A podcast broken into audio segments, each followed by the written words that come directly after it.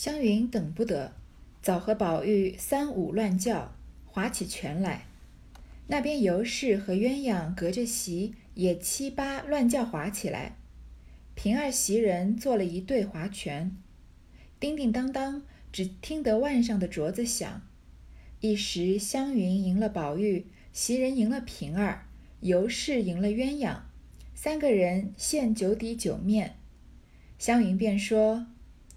酒面要一句古文，一句旧诗，一句古牌名，一句曲牌名，还要一句实现书上有的话，共总凑成一句话。酒底要关人事的果菜名。众人听了，都笑说：“唯有他的令也比别人唠叨，倒也有意思。”便催宝玉快说。宝玉笑道：“谁说过这个？也等想一想。”黛玉便道：“你多喝一盅，我替你说。”宝玉真个喝了酒，听黛玉说道：“落霞与孤鹜齐飞，风急江天过雁哀。却是一只折足雁，叫得人久回肠。这是鸿雁来宾。”前面讲了他们设父，后面不是还要其他的人在划酒泉吗？划着划着呀，呃，他们划的手腕上的镯子叮叮当当的叮叮当当的响。这个时候，湘云就赢了宝玉，袭人赢了平儿，尤氏赢赢了鸳鸯。那这个酒泉划到这里呢，还没有结束，不是说输了就直接喝，而是赢的人呢要来献酒底和酒面。这个我们前面出现过几次，再解释一下，酒面呢就是在斟满杯喝酒之前行的令叫酒面，那喝完之后再饮的那个就叫酒底了。那湘云就出了一个酒面啊，非常的刁钻，说呢要一句古文，一句旧诗，这个我们都知道了。一句古牌名，古牌就是牙牌，他们前面玩过这个，和史老太君一起玩过这个摸骨牌的，也就是我们常说的牌九啊。那古牌名就是通过骨牌上面花色多少和样式产生的，这个在前面他们玩骨牌的时候，我们有详细的解释过了。有些呃比较著名的骨牌名就是这个蝶恋花，一张这个呃。骨牌是上面一个一，下面一个五，然后两张，其余两张是各是两个五点，那个看起来就像蝴蝶一样，然后那个五个五点就像那个一点就像一个蝴蝶一样，然后五个五点就像朵朵的梅花梅花一样，所以叫蝶恋花。还要一个曲牌名，曲牌名啊就跟词牌名差不多的意思，就是曲的这个音乐的谱式，因为。古代的曲都很长，所以他们的曲牌都是很长的一首曲的一个部分的小节的名字。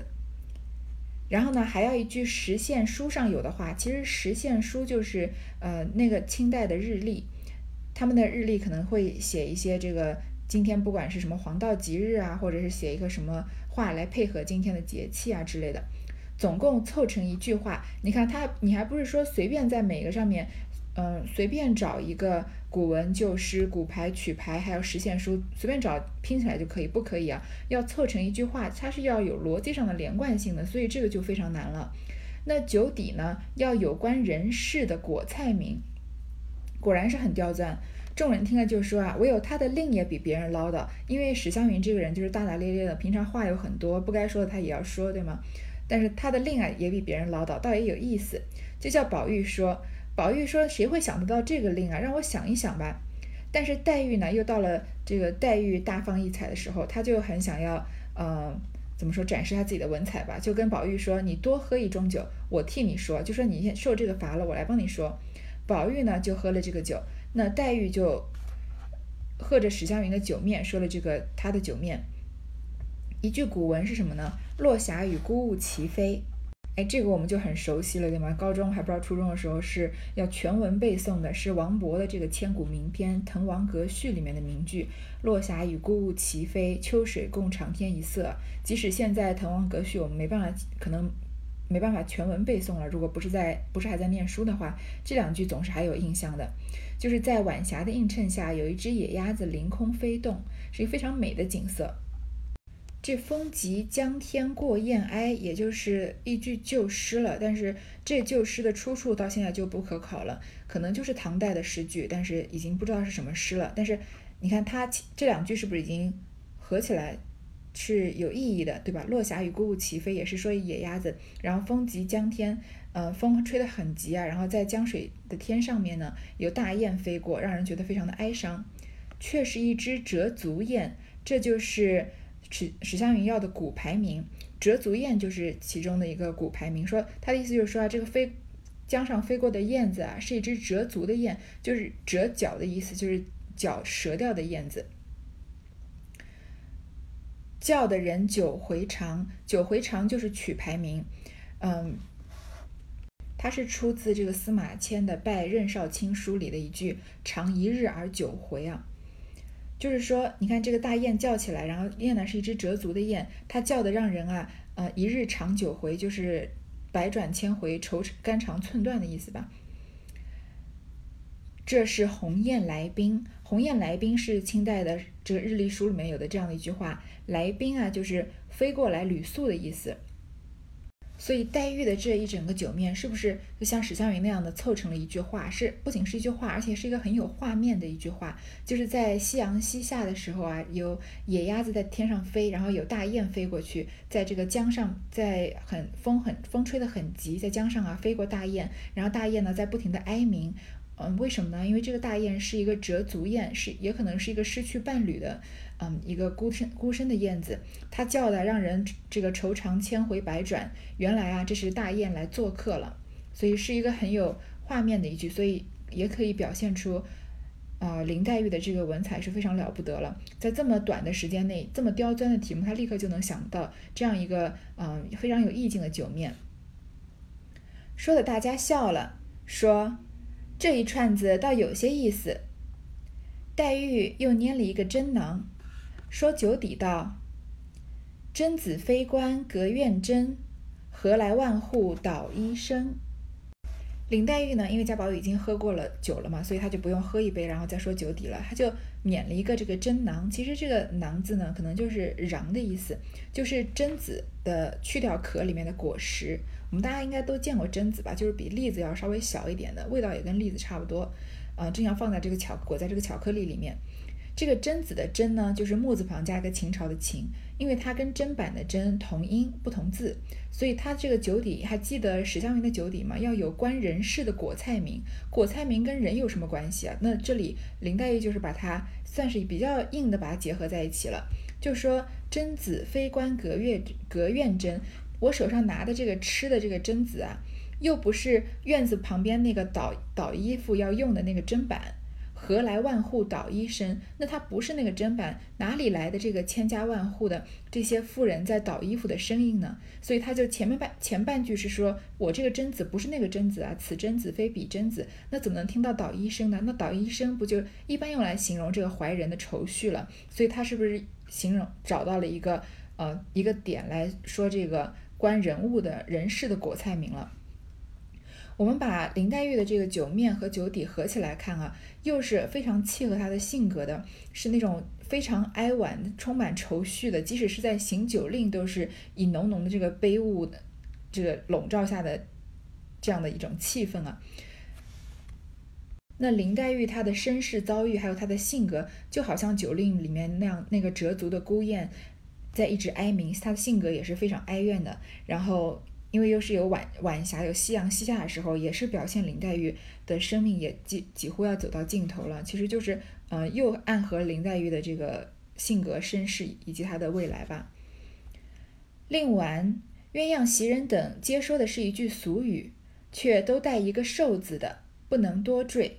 好，鸳鸯袭人是仆人，所以他不太文学造诣，肯定跟林黛玉是没办法比了。他们也能说得出来，但是说的呢都是俗语，然后带寿字，因为常常要呃讨好这个主人啊，或者要给人祝寿啊，所以多少是知道一些的。这里呢，曹雪芹就略写了，不说了。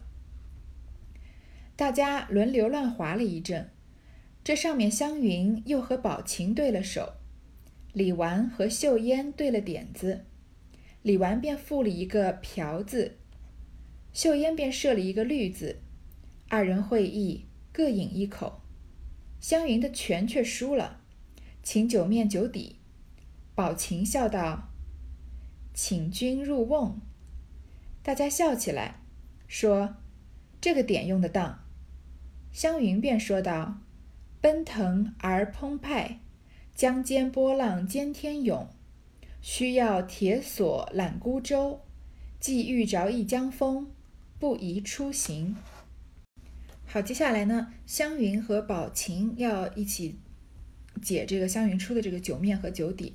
另外一边呢，李纨和秀烟对了点子，他们还在玩射赋啊，他们的这个点值的是一样的点。李纨呢就付了一个瓢字，这个瓢就是七星瓢虫的瓢，一瓢的瓢。那秀烟啊就设了一个绿字。二人会意，各饮一口，他们就设赋就对上了。那这里曹雪芹就很略的略写了，到底一个瓢一个绿，两人对上什么了，懂了什么呢？但是幸好我们已经有前面，嗯，我给大家说的这个花的这个例子，还有知道了这个薛宝琴和呃香菱一起玩的这个设赋的这个呃积七于十这个的这些典故了。所以这里呢，我稍微跟大家说一下他们俩的这个背景，大家就应该能明白，他们俩的对的这个。谜底呢是酒樽，就是盛酒的这个酒杯。因为古人盛酒的酒杯有时候是用玉做的，就是非常的名贵嘛，所以常常会说绿樽。那首先李纨赋的这个瓢字呢，它可能出自杜甫的这首诗，叫《对雪》。瓢气樽无绿，炉存火似红。就是他说了这个绿字，嗯，这个他说这个瓢字，瓢字跟樽是在一句诗里面，瓢气樽无绿嘛。然后呃，秀烟就知道了李纨说的这句话是。再说酒樽，然后呢，他就对了一个绿字，他有可能也就是直接对这句话里的剽气尊无绿的绿字，也有可能是其他的尊里面有有绿这个绿字的，比如说，嗯，就是有一首诗里面有一句叫做“愁向绿樽深”，或很多诗里面都把绿和尊是连起来用的，所以他们俩就会意，就知道他们俩都在说的是酒杯，所以就一起喝了一口，那这就是他们的设伏这一局。下面要猜湘云那个很刁钻的酒面了。那湘云的拳呢输了，就他就请九面九底，他就要薛宝琴来出九面和九底了。薛宝琴就笑着说啊，请君入瓮。请君入瓮呢，他就是以其人之道还其人之身的意思，就是说你出的那什么酒面啊，你自己也要用那个酒面来做。大家都说啊，这个点用得当，就是史湘云不是你自己会出很刁钻的题目吗？那我现在请君入瓮，以其人之道还其人之身，你就用你自己出的那个题目来做酒面和酒底吧。说到这里稍微打个岔，我就呃最近因为比较工作比较不太忙，所以在读一些闲书，所以最近在看这个金庸的《鹿鼎记》，像他开头的时候就在说逐鹿中原的逐鹿啊和问鼎这两个词，然后这里又看到请君入瓮，觉得很多这个中。中国的古诗词里，或者我们现在看起来常常常常用的词，比如说“问鼎”这个词，说起来大家虽然平常说对话中不太会用啊，但是写作啊或者书上经常看到。这个“请君入瓮”也是经常看得到的，所以以后有机会可能会开一个比较短的节目，就是比如说一集用五分钟、三五分钟的时间解释一个词的来源和它背后的典故，应该是也很有意思的。但是照我这个更新的速度，不知道什么时候能实现了。好，这就这个就是请君入瓮的典故，就是说你用你自己的酒面和酒底来做吧。湘云呢就做了他下面的这个酒面。湘云的这个古文啊，是引用北宋欧阳修的这个《秋声赋》，他说的这句奔腾奔奔腾啊澎湃，是《秋声赋》里面的这一句“出淅沥沥潇洒，忽奔腾而澎湃”，就是本来形容风的声音啊，好像波涛一样奔腾奔腾澎湃的。下面这句“江间波浪兼天涌”是引用这个古诗，是杜甫的一首《秋兴八事》《秋兴八首》其中的一首诗。它的第二句“江间波浪兼天涌，塞上风云接地阴”。哎，这句我们好像以前也背过，但是我不太清，我不太呃记得是不是有要求过背诵了。但是这个诗听起来很熟悉啊，就是说这个巫峡里面啊，波浪滔天，上空的乌云呢就好像要压到地面上一样。天地啊，一片阴沉，塞上风云接地阴。这个风云接着地上的这个，就茫茫这个苍茫大地，全部都是一片阴沉。需要铁铁索揽孤舟。这铁索揽孤舟啊，就是一个古牌的名字。但是它的这个在这个语境里面呢，它的典故是在说赤壁之战的时候，因为曹军的人比较多，他们比较不安水性，所以为了避免这个风浪颠簸啊。用这个铁索连接江上单独的船只，把它连成一整排，最后被诸葛亮和周瑜用火攻来破坏了。既遇着一江风，呃，《一江风》是曲牌名。这首曲子啊，它的节奏很急促，《一江风》这支曲子曲牌啊，这个多是多，大多数时候都是伴着这个鼓点演奏的，有点像就是打鼓的这个鼓点，有点像这个行军一样，这样非常迅疾的一首歌，就是一首快节奏的歌吧。它这一江风呢，也有暗合这个俗话叫“船欲当头风”的意思。船欲当头风，我们可能不知道什么意思，但是屋漏屋漏偏逢连夜雨，我们是知道的。这两句啊，其实是一句话：屋漏偏逢连夜雨，船破啊，屋漏又遭连夜雨，船破偏遇当头风啊。屋顶本来就漏了，结果一直又一直下雨，那房间里不都是全是水了吗？船本来就是很破，结果风又一直吹着船头，那船不就摇摇晃晃，没办法到了目的地了吗？然后最后啊，它的。呃，这个实现的名字是不宜出行。我们也知道黄历上经常说什么呃宜搬家啊，宜嫁娶啊，他这是说不宜出行，就是很明显是日历上会写的话。那湘云这个总的九面合在一起啊，也是能凑成一句话的，有它的意思，对吗？就是说这个江水啊又奔腾啊澎湃，然后江间波浪兼天涌啊，这个浪非常的大，好像涌到天上一样。你一定要一定需要铁索揽孤舟，要把。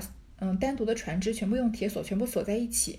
既然遇着一江风啊，既然这个风吹的船头摇摇晃晃的话，那今天啊就不宜出行，也是一个很有画面感的，对吗？但是你跟林黛玉的那首比，林黛玉那种非常凄婉的那种那样的画面，那史湘云的这个画面就是一种非常奔腾。奔放的、非常外放的这样的一个一幅画面，就是在呃，好像这个茫茫大海之上啊，正好遇到了连夜的这个暴风雨，然后海浪滔滔啊，或者是江江上的波浪滔滔、波涛汹涌，然后一只船在波涛汹涌间啊，这样翻滚挣扎，最后说那需要把这个孤舟跟别的船放在系在一起，然后保持它的稳定度才行。但今天啊，其实是不宜出行的，因为风浪太大了。这也是非常符合史湘云的性格的。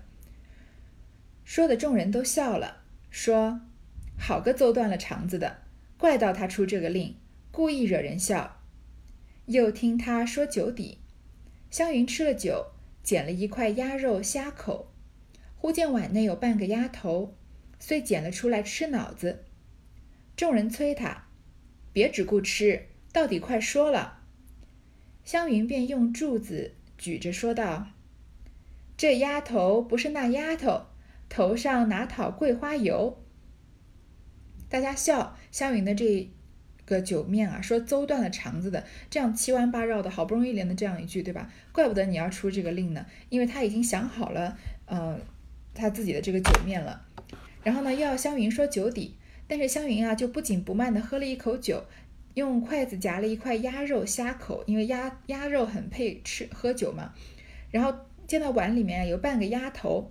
我们这个，我们现在也常常吃鸭头，这鸭头切了一半，最好吃的就是脑子那一块，对吧？就先挖脑子出来吃，所以他就先挖了脑子出来吃。大家就催他说，不要只顾着吃鸭头，赶快说你的酒底，就是要表达人事物的这个果菜名，对吗？湘云就用筷子举着这个鸭头说啊，这鸭头不是那鸭头，我手上拿的这个鸭子的头啊，我们吃的这个鸭头啊，不是那个鸭头，不是说像呃。这个鸳鸯啊，袭人他们那样的丫头，不是说服侍别人那种丫头。这个丫头不是那个丫头，头上哪讨桂花油？这丫头的头上才有桂花油呢。我这个丫，我吃的这个丫头头上没有桂花油啊，也是像林黛玉那样子的一个类比，对吗？就是这个呃，手上拿的东西是一个蔬这个蔬果或者是菜，然后比用它来比喻一个人，说这个不是那个，因为是谐音，音相近嘛。那他这个头上没有桂花油啊，就是很自然的引用到人了。也是挺好笑的，跟林黛玉的那个比起来，林黛玉即使是酒底都是有一些哀婉的，说这个砧板倒衣服的声音，对吧？但是湘云这个酒底就很搞笑了，众人越发笑起来，引得晴雯、小罗、莺儿等一干人都走过来说：“云姑娘会开心儿，拿着我们取笑，快罚一杯才罢，怎见得我们就该擦桂花油的？倒得每人给一瓶子桂花油擦擦。”黛玉笑道：“他倒有心给你们一瓶子油，又怕挂误着打盗窃的官司。”众人不理论，宝玉却明白，忙低了头。彩云有心病，不觉得红了脸。宝钗忙暗暗地瞅了林黛玉一眼，黛玉自悔失言，原是去宝玉的，就忘了去找彩云，自悔不及，忙一顿行令划拳岔开了。大家都笑起来，这些丫头们就因为。他要用史湘云用他手上拿的这个丫头来比丫头嘛，所以那些丫头就走过来说：“晴雯啊，小罗啊，莺儿就说，云姑娘你真会拿人开心啊，你拿我们取笑呢，我们要罚你一杯，为什么我们就要擦桂花油啊？那既然我们头上擦桂花油，你要给我们每个人一瓶桂花油擦擦头才行。”林黛玉就笑着，她说啊，我她知道有心给你们每个人一瓶桂花油的，但是呢，又怕打了窃盗的官司，又怕不小心啊，产这个。牵扯出这个盗窃的事情出来，其实林黛玉这里是呃有口无心的，她不是故意说的，她是要取笑贾宝玉的。前面出了这个盗窃的茯苓霜、玫瑰露的这个事事情，然后贾宝玉不是把她担下来了吗？那林黛玉她知道背后的缘由，但是她这个并不是主要拿这个彩云开玩笑，说其实彩云偷了，对吗？众人不理论，很多人不知道这个事情的细节，因为这件事情的真相很少人知道。那宝玉知道就低了头，彩云有心病，东西是他偷的呀，所以他就不觉得红了脸，他是心里有鬼，所以红了脸。宝钗呢就暗暗的瞅了这个黛玉一眼，看他了一眼，就是意思就是说你失言了，多这个祸从口出，你多说话了，对吗？这里彩云还在这里，你就说什么盗窃的事情，这样不是弄得彩云很尴尬吗？黛玉啊，就自悔失言。她本来是打趣贾宝玉的，结果不小心啊，这个打趣到彩云头上来了。那彩云不是很后悔又很尴尬在那里，所以她自悔不及，就忙一顿行令划拳岔开了。其实林黛玉也是很不好意思，她不是故意的嘛，就赶快把这个话题岔开了。底下宝玉可巧和宝钗对了点子，宝钗附了一个“宝”字，宝玉想了一想。便知是宝钗做戏，指自己所配通灵玉而言。姐姐拿我做哑穴，我却射着了。说出来，姐姐别恼，就是姐姐的会钗字就是了。众人道：“怎么解？”宝玉道：“他说宝，底下自然是玉了。我射钗字，旧诗曾有敲断玉钗红烛冷，岂不射着了？”湘云说道。这用实事却使不得，两个人都该罚。香菱忙道：“不止实事，这也有出处。”湘云道：“宝玉二字并无出处，不过是春联上或有之，诗书记载并无，算不得。”香菱道：“前日我读岑家洲五言律，现有一句说‘此乡多宝玉’，怎么你倒忘了？”后来又读李义山七言绝绝句，又有一句“宝钗无日不生尘”，我还笑说他两个名字都原来在唐诗上呢。众人笑说：“这可问住了，快罚一杯。”湘云无语，只得饮了。接下来对点的呀是宝玉和宝钗，所以宝钗就要这个赋，宝玉要设，所以宝钗呢就赋了一个“宝”字。那宝玉想了一想，就知道宝钗的想要说的是自己的通灵宝玉了，就是宝，他说的这个宝字就是玉。其实说起来啊，宝钗这个人是最在乎避嫌的，她凡是发生点什么事情，她恨不得要绕着路走呢。就像她不小心撞坏了这个红玉的这个事情，然后她就还要把这个林黛玉牵扯进来，对吗？她她本来不想在那里，她不想听到的，但是她听到了，所以。宝钗平常是应该很懂得避嫌的，但是这里设父啊，宝钗却答案却是宝玉的身上带的这个通灵宝玉，再加上他前面跟宝玉推心置腹说了这个贾府里的一些事情啊，我们可以大概的看出来，宝钗这个时候的宝钗和那个时候，呃，因为宝玉说他像杨贵妃生气，说我是像杨贵妃，但是我是没有一个这个舅舅呢，对吧？没有一个好兄弟呢，所以。嗯，那个时候的宝钗对宝玉的态度好像已经发生了转变，好像慢慢的宝钗开始对宝玉有情了，所以她在设父的时候不自觉的也说也说这个宝玉头上身上戴的这个通灵宝玉了。不知道就是各位，嗯，如果正值青春期或者在自己青春的时候，就是喜欢喜欢身边的男孩子，对吧？常常不自觉的就会想到那个男孩，然后就会想说他的名字，想到他平常的一言一行，所以很多事情就会想到他，嗯。跟或者跟他有关的，围绕在他身边的这些事物。所以这里有可能宝钗也是嗯对宝玉的一种情不自禁啊，他可能对宝玉已经产生了这个爱情，所以他这里设父用了是宝字，说的是通灵宝玉。那宝玉就笑着说啊，姐姐拿我做哑穴，你拿我取笑，那我射着了，我知道是。你说什么字？我说出来，姐姐别恼啊！是姐姐的名讳“钗”字，因为宝钗这个“钗”字是薛宝钗的名字，所以是她的讳。说我说出来，你不要生气，会犯了犯了忌讳嘛？犯了名讳，就像嗯，有的时候这个不是有时候在这个古代啊，这个君王的名字在那个那个朝代，百姓都不能用把这个名字拿出来，名字里面的字写出来，因为那就是用了别人的名讳了。其实这个名讳这个事情在后面还惹出了不小的风波，香菱吃了一个大亏。那众人说怎么解？宝玉就说啊，他说的是宝，那底下一定是玉了，一定是说通灵宝玉嘛。我设钗字，古代有一首诗啊，敲断玉钗红烛冷，这个诗比较冷门，我们也不说了。但是你可以看到有玉有钗，所以我说这个钗字是不是就合到这个玉了？那不就射着了吗？湘云就说啊，这是用时事却使不得，嗯，没有，并没有宝玉的这个。古诗啊，那你是说的时是现在的事情，所以你们两个人都应该罚，因为宝钗说了这个宝玉，宝玉不是出自诗里面的，那宝玉下面对出来的这句虽然是出自诗，但是他宝钗的这个题目是不成立的，所以他猜对也不对，所以两个人呢就都应该罚。香菱就说啊，不止时事也是有出处的，湘云就说宝玉这两个字没有出处，因为题目是宝钗出的嘛，他说了一个宝字。不过就是春联上有时候会有，或者，嗯，平常说话会有，对吗？诗书记载并无，这样不能算是有出处。但是香菱啊，她正是一头劲的在学诗，每天都在读唐诗，所以她对诗的，呃，这个熟悉程度有可能比，呃，文学造诣比她高的这个湘云和黛玉还要熟悉。她就说啊，之前我在读这个岑家洲的五言律。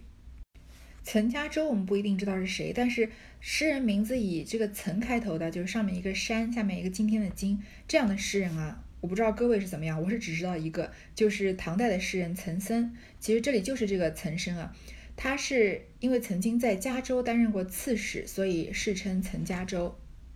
我们很熟悉的诗句，这个忽如一夜春风来，千树万树梨花开，就是出自他的诗句。他是一个唐朝非常著名的边塞诗人。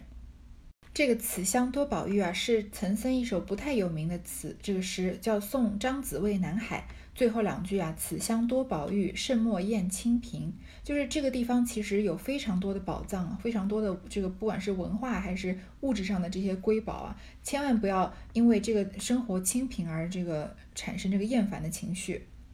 其实就是劝谏这个他送行的这个人啊，要清廉，要做一个这个廉洁的好官。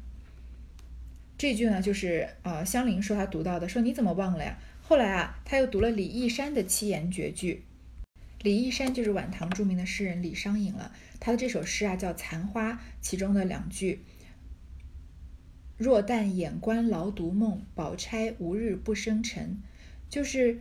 描写这个青年女子寡居的情况，就是丈夫去世了，她头上的这个钗环啊，没有一天是不生尘土的，就说明女子啊懒于梳妆打扮了。其实你从这里也能看，又能看得出，原来曹雪芹一直起薛宝钗的这个宝钗的名字，早就暗合了薛宝钗的命运。她后来是不是虽然嫁给了贾宝玉，但是因为贾宝玉心已经随着林黛玉的死而这个心如死灰了，所以她也是宝钗。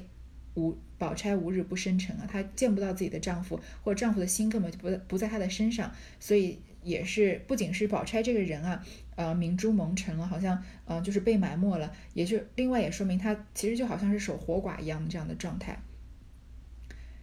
这里稍微说远了一点，香菱就说啊，我当时还笑着说他们两个人名字原来都在唐诗上呢，大家就笑着说啊，哎，香菱说的对，那这个话肯定是香云说错了，赶快要罚一杯。湘云呢，就只好也喝了一杯。好，这一段的呃划拳先说到这里。